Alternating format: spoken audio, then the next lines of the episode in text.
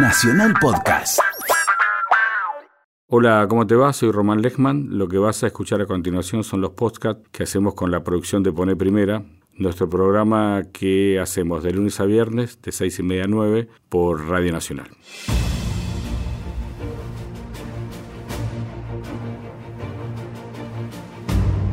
En 1987 el gobierno de Raúl Alfonsín ya estaba en problemas.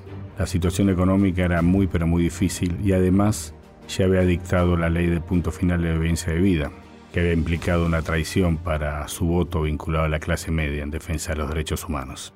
En ese contexto, Alfonsín pensó que las elecciones del 6 de septiembre de 1987 podía generar un vuelco a su situación política y había elegido una fecha clave en la historia del radicalismo para demostrar que aún estaba vivo. Precisamente un 6 de septiembre de 1930 había sido el golpe de Estado contra Hipólito Yrigoyen, y él quería reivindicar esa fecha de golpe de Estado contra Hipólito Yrigoyen con un triunfo frente al peronismo que avanzaba. Hay que pensar que ya en 1987 el peronismo renovador aparecía como un adversario en la arena política y todo se iba a dirimir entonces en las elecciones de septiembre de 1987. Por un lado estaba el candidato radical a la gobernación, Juan Manuel Casela. Y por otro lado estaba Antonio Cafiero, que había tenido un papel muy digno en la rebelión Carapintada.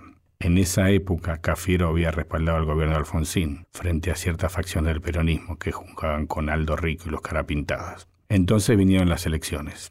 Por un lado estaba Cafiero y por otro lado estaba Casela. Cafiero se planteaba como la alternativa de poder frente a un gobierno de Alfonsín que agonizaba. La campaña de Cafiero sostenía lo siguiente. Cafiero,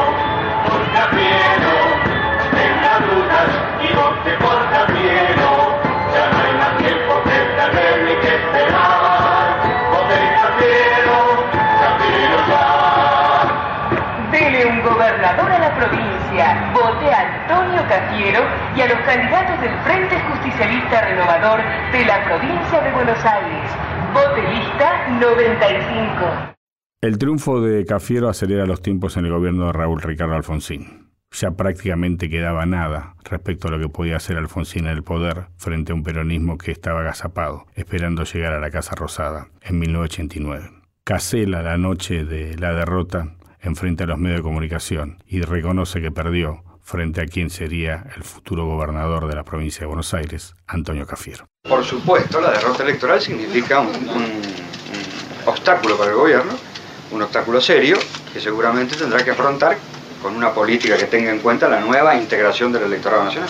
Casella lo reconocía con absoluta frialdad. La victoria de Cafiero era un obstáculo a los planes del recalismo para mantenerse en el poder.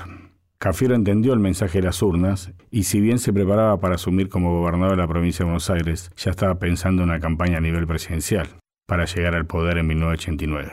Cafiero, la noche de su victoria como gobernador de la provincia de Buenos Aires, explicaba lo siguiente. Si bien algunos datos objetivos indicaban una paridad de fuerzas, lo que yo llamé sensación térmica hacía presagiar una, una gran victoria peronista.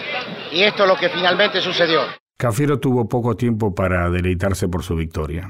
En 1988 fue internas con Carlos Menem, en una interna atípica e inédita dentro del peronismo, y Menem le ganó. Entonces, el 9 de julio de 1989, en lugar de que Cafiero asumiera como presidente de la nación, lo hizo Carlos Saúl Menem, abriendo una nueva etapa histórica en la democracia de la Argentina. Yo, Carlos Saúl Menem, juro por Dios nuestro Señor y estos santos evangelios desempeñar con lealtad y patriotismo el cargo de presidente de la nación y observar y hacer observar fielmente la constitución de la nación argentina. Si así no lo hiciere, Dios y la nación me lo demanden.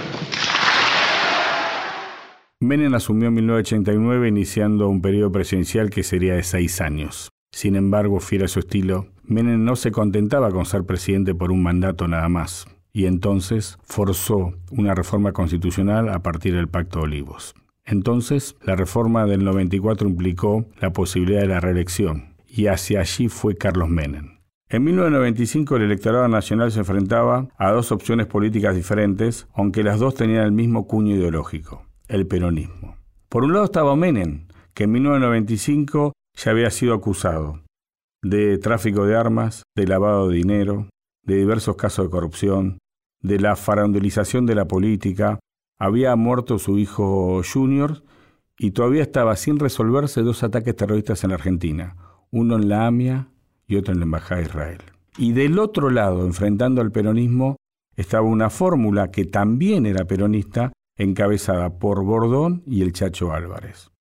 Lo que planteaba Bordón y Chacho Álvarez era una reformulación de la política, era transparentar los actos de gobierno y terminar con los actos de corrupción que había ejecutado Menem y su familia en los primeros seis años de su mandato.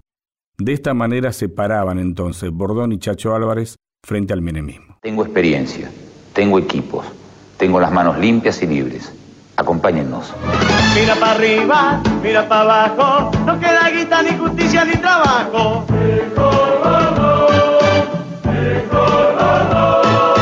Para un país en serio, el mejor gobierno, mejor Bordón. A Bordón no le alcanzó. Pesó más el voto cuota, los viajes a Miami, la posibilidad de acceder a un crédito barato, la eficacia de la convertibilidad frente a los casos de corrupción y la muerte provocada, por ejemplo, por los dos ataques terroristas. Menem ganó la elección y fue a su segundo mandato. Esto decía el presidente ratificado en el poder en las elecciones de 1995. Pese a lo que decían las encuestas y pese a lo que decían este, este otro tipo de encuestas, que era el pueblo en la calle, seguía sosteniendo hasta el último sobre la probabilidad de una segunda vuelta. Y yo decía, aquí no hay segunda vuelta. Esto no se trata del folclore, no se trata de una samba, de un gato, ni, una, de, ni de una chacarera. La primera vuelta y adentro. Menem estaba eufórico y recibió de vuelta a la banda presidencial en la Casa de Gobierno el 10 de diciembre de 1995. Tuvieron que pasar dos años más, ya en 1997, para que alumbrara una nueva oposición, esta vez conformada por el Frepaso, encabezada por el Chacho Álvarez y Graciela Fernández Mejide, y un eventual acuerdo con el radicalismo, cuyo líder principal eran Raúl Alfonsín y Fernando Larrúa. El termómetro de la voluntad popular, del apoyo de la sociedad al Chacho Álvarez, pudo finalmente descubrirse durante su visita al programa de Mirta Legrand. Legrand, que conoce mucho de televisión, rápidamente se dio cuenta que Chacho Álvarez estaba acumulando poder y podía ser una alternativa frente al peronismo encabezado por Carlos Saúl Menem, que aún en esa fecha, 1997, soñaba con su re-reelección presidencial. Recibimos al diputado Carlos Chacho Álvarez. Adelante. ¿esta es gente suya? No, no. no, ahí está Rodríguez Llamarini. Admiradores de Mirta Legrand, supongo, ¿no? Pero qué aplauso. A usted lo aplaudieron más que a mí. No, no me haga competir con usted. Yo puedo competir con cualquiera, menos con usted. El poder de Mirta Legrand. Siempre, no importa en qué canal, y en qué fecha del calendario o durante qué años. Ahí está Mirta Legrand, imbatible frente a cualquier candidato. Finalmente gana la alianza, lo que vendría a ser hacia adelante la alianza, y quien era la principal referencia de este triunfo fue Graciela Fernández Mejide, quien frente a los medios de comunicación plantean que la victoria de 1997 debía alumbrar una nueva victoria, esta vez más general, más poderosa, que era llegar a la presidencia en 1999. Esto decía Graciela Fernández Mejide horas después de conocer que había ganado las elecciones en la provincia de Buenos Aires. Acompañaremos con una oposición sólida, constructiva, crítica, pero no que estorbe a este gobierno. Pero en el 99 daremos la batalla por el gobierno. Frente al triunfo de Graciela Fernández Mejide, Carlos Menem salió hacia adelante para defender su poder y su proyección en un supuesto tercer mandato. Lo que hizo Menem fue descalificar el triunfo de Graciela Fernández Mejide y plantear que la futura alianza era solamente un fraude electoral, teniendo en cuenta su propio poder y las alternativas hacia las presidenciales de 1999.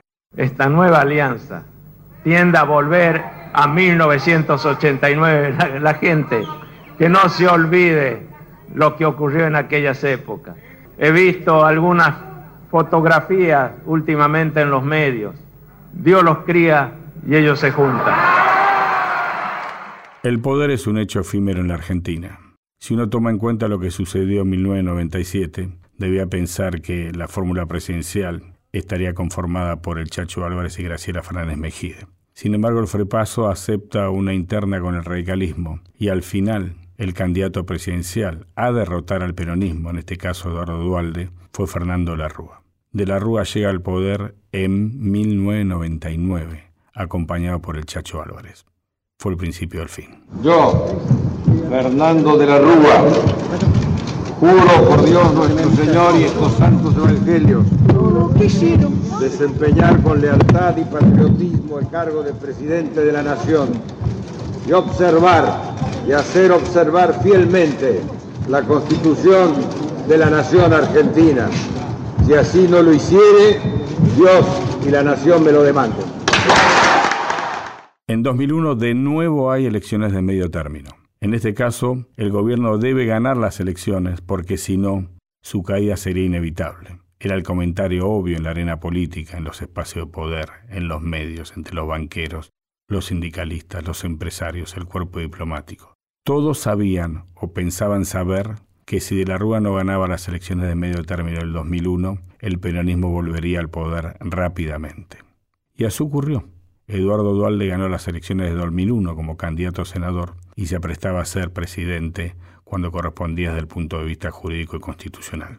Así lo informaba Canal 7, horas después de los comicios. El peor de los votos. El 41% del padrón electoral no eligió. La suma de votos en blanco y nulos en todo el país llegó a casi 4 millones y fue la primera fuerza en Capital Federal, Santa Fe, Río Negro y Tierra del Fuego. Los que ganaron. Dualde dice que es el más apto para armar un gran movimiento nacional. Terraño se define como el único progresista que triunfó en un distrito de peso. Carrió cree que está surgiendo un germen de centro izquierda. De la Rúa miraba la televisión y no lo podía creer. Había luchado tanto en su carrera para llegar a la presidencia, y la presidencia se le escurría como agua entre los dedos. Entonces, frente a los medios oficiales, frente a los periodistas, no le quedó otro remedio que reconocer qué es lo que estaba pasando durante su mandato, donde la inflación, la crisis social, el desempleo, las internas políticas y el avance del peronismo acorralaban su presidencia hasta prácticamente asfixiarlo y plantearle un final que no estaba en los cálculos de nadie. Lo que hay es urgencias, necesidades, fruto de la larga recesión en que vivimos. Y por supuesto el gobierno va a atender el mensaje de las urnas. De la Rúa no entendió el mensaje de las urnas. Dualde sí. Dualde y Menem y el resto del peronismo que rápidamente se pusieron en movimiento para ocupar el poder, sin que esto implicara adelantar las elecciones o terminar con un mandato presidencial, que era en definitiva de cuatro años. Dualde ya se presentaba en los medios de comunicación como el futuro presidente de la nación, mientras Menem también hacía su faena buscando un nuevo lugar en el contexto de poder. Dualde a los periodistas decía cosas como la siguiente. Lo que yo hablé con el presidente, naturalmente, que veía que había que apurar las decisiones y que, bueno, que, que es necesario cambiar. Yo eso es lo que siempre trato de, de, de influir en su ánimo. Dualde finalmente llegó al poder, pero antes hubo una tragedia, el 18, 19 y 20 de diciembre de 2001, donde mucha gente murió, perdió sus ahorros y su fuente de trabajo. La gente se volcó espontáneamente. Acá no convocó a nadie. Hace un mes y medio que no trabajo y laburé todos los días de mi vida, todos los días. Es un modelo que no va más. Se tiene que ir de la rúa.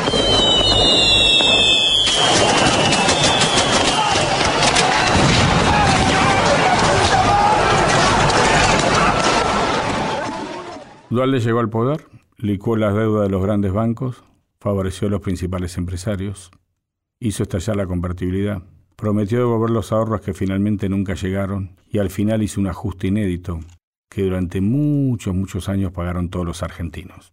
Finalmente ocurrió la tragedia de Costequi Santillán. Dualde entonces no tuvo ninguna chance política para quedarse con el poder y hubo elecciones. Y en las elecciones se presentaron Néstor Kirchner y otros candidatos de la oposición. Kirchner ganó los comicios en el 2003, tuvo un mandato de cuatro años y decidió entregarle el poder a su esposa, Cristina Fernández de Kirchner, quien asumió en el 2007. Yo, Cristina Fernández de Kirchner, juro por Dios, la patria y sobre los santos evangelios desempeñar con lealtad y patriotismo el cargo de Presidenta de la Nación y observar y hacer observar fielmente la Constitución de la Nación Argentina. Si así no lo hiciere, que Dios y la patria me lo demanden. En el 2009 Cristina decidió enfrentarse a morir con el campo a partir de la resolución 125 y ya se conocían diversos casos de corrupción vinculados a la obra pública, a las valijas que llegaban desde Venezuela y a la manipulación de los fondos previstos para la publicidad estatal. En ese contexto llegaron las elecciones de 2009, donde el principal candidato a la oposición era Francisco Narváez, que estaba apoyado por un sector del peronismo y por Mauricio Macri. Precisamente ese acuerdo político era presentado de la siguiente manera ante la opinión pública. Un día vamos a vivir en un país mejor. En una provincia mejor. En una ciudad mejor. Donde podamos dialogar y pensar distinto. Donde podamos vivir seguros, se cumpla la ley y cada crimen tenga un castigo. Un día vamos a animarnos a construir el futuro. Con una sonrisa. ¿Por qué no? Será el día en que te decidiste a cambiar. Por algo distinto. Viene ese día. Viene ese día. Si nos ayudás, viene. Macri y Michetti respaldando políticamente a Francisco de Narváez. Y Francisco de Narváez sabía que le podía ganar a Néstor Kirchner en las elecciones de 2009, pero necesitaba un último empujón. Y ese empujón se lo dio Marcelo Tinelli en su programa Showmatch. ¿Cómo es, Francisco, mirando a cámara? Pues sería importante. Votame, votate. Quereme, Querete. alica. Alicate.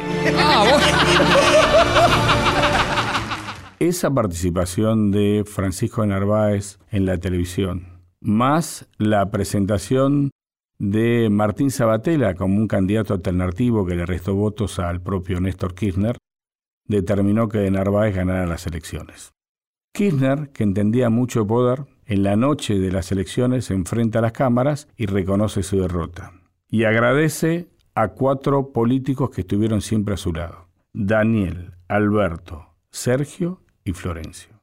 Daniel Scioli, Alberto Fernández, Sergio Massa y Florencio Randazzo. Nos tocó perder por un punto y medio, por dos, por 2,1, perfecto. Nosotros, con Daniel, con Alberto, con eh, Florencio, Sergio y demás, aceptamos los resultados, no levantamos ninguna denuncia de fraude, pero eh, también le quiero decir a todos los argentinos, eh, nos proponemos con más ganas que nunca a trabajar por la Argentina, con amor, sin broncas y aceptando como buenos demócratas los resultados que se dieron en cada lugar. Un año más tarde, Néstor Kirchner fallecía. Y sobre el fallecimiento del líder del kirchnerismo, Cristina apoyó su reelección presidencial y logró el triunfo para estar cuatro años más en el poder. Entonces, en el 2011, Cristina en campaña derrota a la oposición y se queda durante cuatro años más en la Casa Rosada. Hoy quiero anunciar también que quiero extender esta asignación universal por hijo a las mujeres embarazadas a partir del tercer mes de embarazo. A lista 2 celeste y blanca K, Frente para la Victoria. Lista 131, Cristina Fernández de Kirchner, Presidenta de la Nación. Amado Boudou, Vicepresidente. De nuevo las elecciones de medio término. En esta ocasión, en el 2013. Cristina está en el poder. Y así como en su momento Francisco de Narváez, apoyado por Mauricio Macri y Gabriela Michetti, enfrentaban a Néstor Kirchner, ahora en el 2013, Sergio Massa, apoyado por Mauricio Macri, enfrentaba a los candidatos testimoniales de Cristina Fernández de Kirchner. Massa creía que podía llegar al poder en el 2015 y no tuvo ningún problema que hacer un acuerdo con Mauricio Macri, quien también quería llegar al poder en el 2015. Pero ahora, en ese momento, 2013, ambos querían derrotar a Cristina. Hicieron un acuerdo para lograr que finalmente Cristina, como en su momento quiso hacerlo Menem, no vaya por la re-reelección presidencial. De una forma u otra nos fueron separando, nos fueron llevando a construir una agenda propia y nos hizo irnos del oficialismo y construir esta nueva alternativa de cara al futuro, apostando a que nuestros hijos vivan en un país en el que los temas cotidianos, el de los discapacitados, los jubilados, el laburante común que roban en la parada de colectivo, estén en la agenda de la gente. Se acercan las elecciones de medio término para el primer mandato de Mauricio Macri. Hay tres proyectos sin pugna.